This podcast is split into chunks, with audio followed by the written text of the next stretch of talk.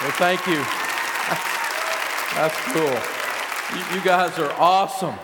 You're awesome. Well, I am so honored to be here. This is an incredible opportunity to get to share with you today and share with the folks all around the world through this process that Craig and his team has put together. It is an amazing thing to step back and see what God is doing all around the world. I get to travel a lot and see a lot of this kind of stuff, and it's, man, it's happening out there. You don't see it on the news. But it's happening out there. It's happening. And, and, I get to travel to places like this and get to see people like you. And we're going to talk a little bit about money today. You know what I found out about money? Money's fun if you got some. You know, and, and, you know, the other thing I found out about money is most people, well, aren't doing real good. You know? I mean, if you've made big time mistakes with money, you know what that makes you? Over 12. Most people have. How many of you ever done something stupid? Raise your hand. Yeah, man, I tell you, how many of you didn't raise your hand have a problem with lying? I mean, it's a real deal out there. It's easy to fall over in this money thing. And the weird thing is, we all think everybody else is the one that has got it together, and we're the only stupid one. The devil has lied to us. He's told us this shame and guilt story about ourselves and, and made us believe it. When I went broke 20 years ago and lost everything and had to start completely over, I believed I was the only one that had ever done something that stupid, that completely out of control. And I, I did go broke. I've got a PhD in DUMB. I am fully qualified to teach this stuff. I started with nothing and grew up not rich. How many of you guys grew up not rich? I grew up not rich, and I, I, I remember graduating from college broke and married my beautiful wife Sharon. We started off broke. We were eating off a card table, driving a 1902 Pinto. now, you remember how you start out. You know what I'm talking about. We ain't got money, honey, but we got love. and it's a good thing, too, because we ain't got no money. And I started buying and selling real estate. This was back in the 80s, 20 years ago. And I was pretty good at it. I'm kind of a math nerd, and I grew up in the real estate business. And by the time I was 26 years old, I had a little over a million dollars in real estate net worth, $4 million in real estate, making $250,000 a year. It was fun. We were having a blast. You know, sometimes I hear these people say, all those rich people are miserable. Uh uh-uh. uh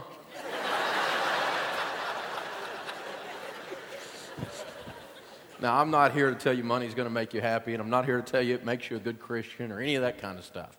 That's not my gig. It's not what I do. I don't have enough hair to teach that material. But the, uh, the truth is, that the, the, the thing is that, that I have found, though, is, is that as we made all of that money, it didn't fix our lives. It just made us more of who we already were. The moral of the story is if you get rich and you're a jerk, you just become a colossal jerk. If you get rich and you have a big heart, they call you a giver and they give it a big long name, a philanthropist. If you get rich, you become more of what you are as you build wealth. So be careful of what you are. We learned that on the way up and we learned it on the way down. Because I borrowed too much money and the bank got sold to another bank and they called our notes. Step up on this rug and we will pull it. and I went, Yes, that's me. Young and stupid. And I did it. And they called our notes, not because we had done anything wrong, not because we'd done anything illegal or immoral. They freaked out. Bankers freak out sometimes. Have y'all noticed? And um, we spent the next two and a half years of our life losing everything we owned. We were sued and foreclosed on, and finally, with a brand new baby and a toddler and a marriage hanging on by a thread, we were bankrupt.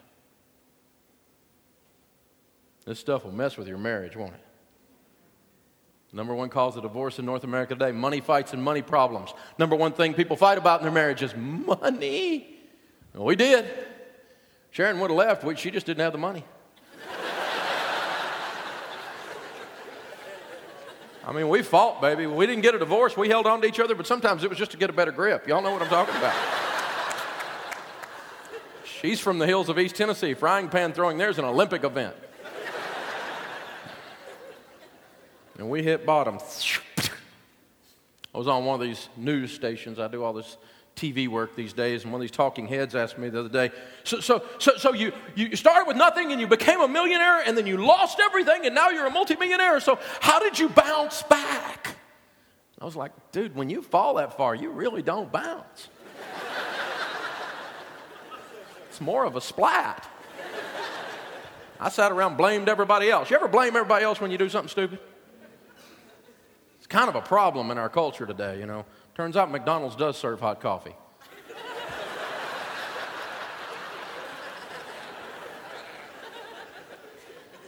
so, you know, I, I sat there, and, and, and, the weird thing was, is I do everything backwards. I, I didn't grow up in church, and I met God on the way up. Most people meet him, you know, at the bottom of their mess, right? But I met him on the way up. I got to know him on the way down. It'll teach you. This thing called pain, It'll make you open a Bible. See, I've got all these letters and licenses and things after my name that says I'm supposed to know something about money. And there I sat broke. No money. And then this guy told me the Bible had some stuff to say about money, and I went, Really? Okay. I'll try that one. Mine didn't work. And I started studying people like Larry Burkett and Ron Blue and many of the other great writers in Christianity around the world that have opened the scriptures for us on this subject. And I discovered this really easy stuff. It's easy to understand, and it works every time, but it's really hard to do. Because biblical finance, like so many other things, personal finance, the, the attributes and things you need in your life to be able to win with money, well, it's about 80% behavior. It's only about 20% head knowledge. Most of you know what to do, you're just not doing it. You're like me. The problem with my money is this idiot I shave with. the guy in my mirror is my issue. If I can get him to behave, he can be skinny and rich. So, the stuff we're going to talk about out of the Bible, it's not like hard to understand. It's devastatingly easy to understand. You're going to be going, oh, good, I had a V8. It really does work that way. It's pretty easy stuff. So, you know, we're going to write some of this down and we're going to think about it as we go. I want to cover five of the basics of biblical finance. Some of the first things I learned, and I still believe they're probably the most important things I've ever learned in my life about money, and I have learned a lot about money over the years. But this stuff, if you do these five things, it works every single time. It'll take some time. Now, if you're looking for easy, it's not going to work. We don't sell microwaves here, we sell crock pots. It's going to take a while. You got to cook it a while, but it'll taste better. Have you noticed most things in your spiritual life are that way? They're not instantaneous. You don't get this, and all of a sudden you're a perfect husband. Didn't work that way. No, took 27 years and still not even close to the word perfect. I'm working on the P part still. But, you know, it's a process, isn't it? And this thing called money is the same exact thing. But to the extent you and your family will engage in these five activities, you will win with money. First thing you want to do if you want to win with money is you need to learn to get out of debt. Get out of debt. Now, that's pretty basic stuff. No kidding, Dave. That's a great idea. But, you know, the, the truth is, debt equals risk. I have done detailed research, in depth research, and I have found out that 100% of the foreclosures occur on homes with a mortgage. debt equals risk. The way the Bible says that, it says the borrower is slave to the lender. You ever felt that way? Oh, I've felt that way. I know what that feels like. It's called less than fun. You know, slaves don't have any options. They have to do what they're told. They put bumper stickers on their car that says, I owe, I owe, so off to work I go. They're stuck. Slaves have to keep a job they hate because they got to pay the bills. Slaves aren't really generous people either. It's hard for them to give. It's hard to give when you can't hardly just pay the bills that you owe. Got a lot of masters in your life. It's hard to serve two masters, Jesus said. You hearing the Bible ringing through this? It's there. It's hard to live like this. When all the money comes in and all the money goes out and only the names are changed to protect the innocent. Your checkbook sounds like a wind tunnel. Whew straight through. And one old boy said, I just want direct deposit to the grocery store. It all goes over there anyway. car payments, fleeced your car. You got Master Card. Who named that anyway? You discovered bondage or American distress. It's real, isn't it? It's real. People got a student loan that's been around so long they think it's a pet. but what would it be like to have no payments? What would it be like to make the decision that I'm going to get completely out of debt? You know, I got rid of my credit cards after I went broke. Number one, they took them. But number two, I never went back and got them again. Because, you know, I got to talking to millionaires, and I've never, I've talked to thousands of millionaires in my life. I have never met a millionaire said, Dave, you know, I made it all with my Discover points. Those airline miles, that was my breakthrough financial moment. I have never heard that, and yet I have met with hundreds of thousands of families who have been less than blessed by these things. To the point you could even say they were cursed. Well, you can use them responsibly. Well, yeah, you can use a lot of stuff responsibly that's stupid. And that's your rationalization. I have debit cards, one on my business, one on my personal account. And it turns out they do everything your credit card will do except put you in debt. The only problem is you have to have the money. You can't buy stuff you don't have. We'll get to that in a minute. So we just said goodbye to Home Depot. See you later, J.C. Penney's. Bye Sears. We'll have to buy your tools at the flea market. Victoria's Secret. they take cash. It's okay. It's okay. And so we went about the business of having plastic surgery. A plastectomy, if you will. and you know, the weird thing is, if you don't have any payments, breathe that in for just a second. What if you didn't have a car payment? You know, the average car payment in America today is $478 over 84 months. If you take $478 and invest that in a decent growth stock mutual fund from age 30 to age 70, you'll have $5.6 million. Hope you like the car. You're trapped by buying stuff you don't need with money you don't have to impress people you don't really like. Because there you sit in that $600 car payment at the stoplight going, just impress somebody you'll never meet. That cost you a thousand bucks just then. You got to make a decision how you're going to live. And I figured this out to be true. When we went broke, the borrower truly is slave to the lender, and I decided I wasn't going to live that way anymore. And I drew a line in the sand and I said, I'm done. I got to tell you, it means you don't get to do some things that you really want to do. But it turns out if God wants you to do something, He'll send you the money. Shut up. Quit your whining. Really, because that's what debt is. It's financial whining, isn't it? I want it. It's exactly what it is. And then you use these sophisticated words and language and intellect to completely rationalize it, and it feels all good to you, and everybody looks at you as going, You are so stupid. You look good, but you are dumb. And that's what's going on. And it's going on all around the world right now. It turns out that this is not some ancient scripture, it's the truth. It's how things work. The second one is you need to act your wage. You need to learn to live on less than you make. You are not in Congress. the Bible says it this way it says, A foolish man devours all he has. If you spend everything you make, according to Scripture, you're a fool. Now, don't get mad at me, God said it. But I've been there, I've been a fool. And you don't want to be a biblical fool. This is not a greeting like, hey, fool, okay? This is like, this is, uh, when you read about a biblical fool in Proverbs, uh uh-uh. uh This is somebody hadn't got a chance. And you don't have a chance if you spend everything you make. You have to learn to live on less than you make.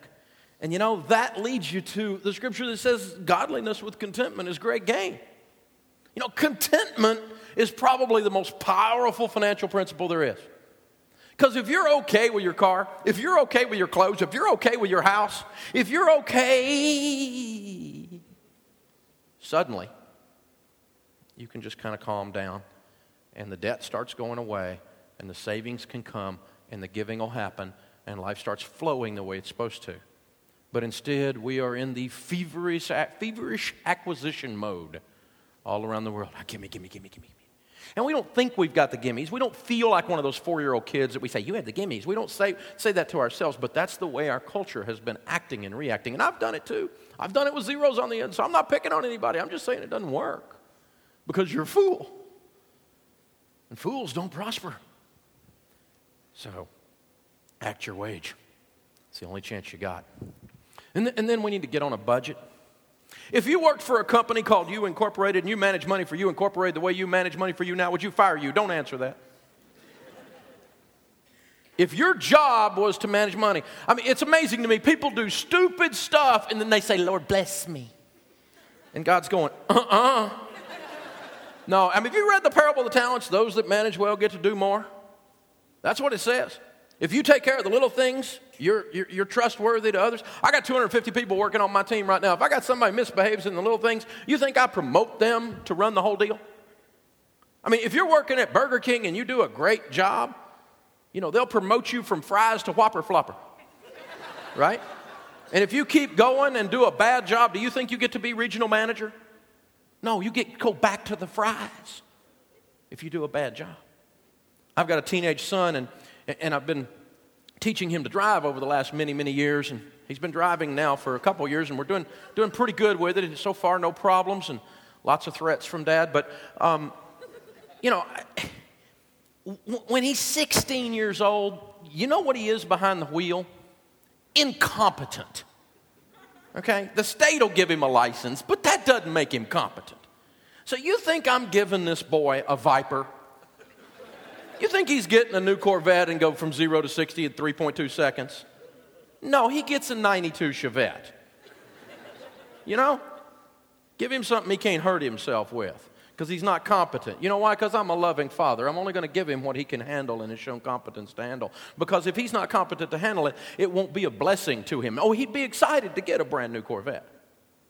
But that doesn't mean it'd be a blessing. He'd probably kill himself in it or somebody else worse. You know? And so, you know, your loving father is not going to give you stuff that will harm you. And if you can't handle a little bit of money, he's not going to give you a bunch of it. You'll look like you won the lotto and be bankrupt in five years. Get out of control with yourself. So, Got to get on a plan. Jesus said it this way He said, For which of you intending to build a tower does not sit down first and count the cost to see whether he has enough to finish it? Lest he get halfway up and is unable to finish. And all who see him began to mock him and say, This man began to build and was unable to finish. You better have a plan, or you'll get halfway up and you'll be unable to finish. That's Jesus. Read it, red letters. That's the man talking. Don't build it. You wouldn't build a house without a blueprint. If you hired a contractor to build a $4 million house and he laid out a paper bag on the front of his truck and said, We're just going to do it like this and started sketching, you'd be going, Uh uh-uh. uh, no, no, no, no, no. Next. And that's exactly what God does. So in your working lifetime, you're going to handle four or five million dollars, six million dollars, ten million dollars. Act like it. Be responsible. Be an adult on paper, on purpose, before the month begins. Sit down, give every dollar a name, and agree on it with your spouse for those of you that are married. You got to do it. You won't win unless you do. The next one is you have to learn to save money. If you don't save money, you'll be broke your whole life. See, for years I was really good at earning money, but I wasn't good at handling money, so I tried to out earn my stupidity. Yeah, that's happened to other people, I can tell. You can't out earn your stupidity. You have to learn to save money. And we teach people to save money for three basic things. Number one, we teach them to save for an emergency fund. Now, Grandma said that. Grandma said to save for a rainy day, visual aid. You need to save for a rainy day. You know why? It's going to rain. Get ready. Money Magazine says 78% of you will have a major negative financial event in any given 10 year period of time in your life. Something's going to happen. The transmission's going to go out. A kid's going to get sick. Aunt Gertie's going to die, and we got bury her. Something's going to come up. You're going to get laid off. The unexpected pregnancy, which has always kind of tickled me. But here, you know, here, here's the deal you better be ready. Life's coming, it's coming. And if you hadn't lived long enough for life to knock you over, I'm just here to warn you I'm an old guy. It's gonna knock you over. And it's kind of cool if life shows up and you have money. Because you know what this is? It's Murphy repellent. You know who Murphy is? If it can go wrong, it will. When you have an emergency fund of three to six months of expenses set aside, Murphy will leave you alone. He will visit your neighbors. Have you ever noticed that when you're broke is when everything goes wrong? Your life looks like a country song. But when you put 10,000 or fifteen or twenty thousand dollars, whatever three to six months of expenses is, because that ought to be your emergency fund, between you and life, life says, "Hmm, that one's ready. I'll leave him alone." And he backs off in the house of the wise are stores of choice food and oil. Wise people save choice food and oil. You're wise if you save, you're a fool if you devour all you have. You get in the parallels here, the, the perpendiculars here. They're all here for you. God's just being real plain. He's telling you, kiddo, I love you, and this is your little instruction book. If you do it this way, it works. If you don't do it, it doesn't. Now, it's not a sin if you don't. Debt is not a sin, it's biblically stupid. but it's not a salvation issue. It's your father going, mm, mm, mm, mm, mm. What am I going to do? That's one of my stupid kids. you know? The second thing you need to save for, other than emergencies, is you need to save up and pay cash for things. If you pay cash for things, you know what happens? You spend less. If you take 10 or 15 Uncle Benjamin Franklin's, $100 bills, and put those in your pocket, you carry them around a little while, you become kind of attached to them. It's kind of like Uncle Ben. It's part of the family, right? And then you just go, you get ready to spend something, you lay one of these things down, you have an ouchie moment. It's like, ah, I don't think I want that. Completely changes the whole equation. McDonald's did focus group studies and they found with credit cards that you spend 47% more out of McDonald's than if you spend with cash. You know why? Because it hurts. You stand there with that plastic going, okay, supersize that, give me the apple pie, and I'll pay for his. Right? You walk up with this thing, you're like, uh, dollar menu, you're on your own. Changes the whole perspective of things, doesn't it? When you spend this, you feel it. There's an emotional attachment to this. And Dun and Bradstreet did a study on other things that says you spend 12 to 18% less than when you spend with plastic. Buy with cash. Plus, you can kind of just go in the stereo store and walk around. and they'll go, Oh, well, can we help you? yeah, I bet you get service, don't you? then you go up to pay, and the little guy goes, Whoa, dude, like this one's got real money.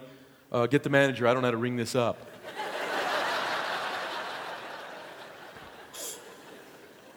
But you can get a deal doing this, can't you? It embarrasses my wife. She says, You embarrass me. Well, that's just a side benefit of the process. and guess what? If you save money, you also learn to invest money. Do you know $100 a month invested in a decent growth stock mutual fund from age 30 to age 70 is $1,176,000? Pizza and cable money, and you can retire with dignity for what we spend on lattes. You can avoid retiring and buying the cookbook 72 Ways to Prepare Alpo and love it. invest for your future, invest for your kids' college. Invest. But you don't have any money to invest if you didn't have money for emergencies. And if you hadn't stayed out of debt. And if you're not on a plan. See how these things start to work together? If you start working a simple system like this and you really do it, it'll rock your world. It'll change everything and it'll allow you to do the last one, and that's give. Oh, this is the best thing you can do with money.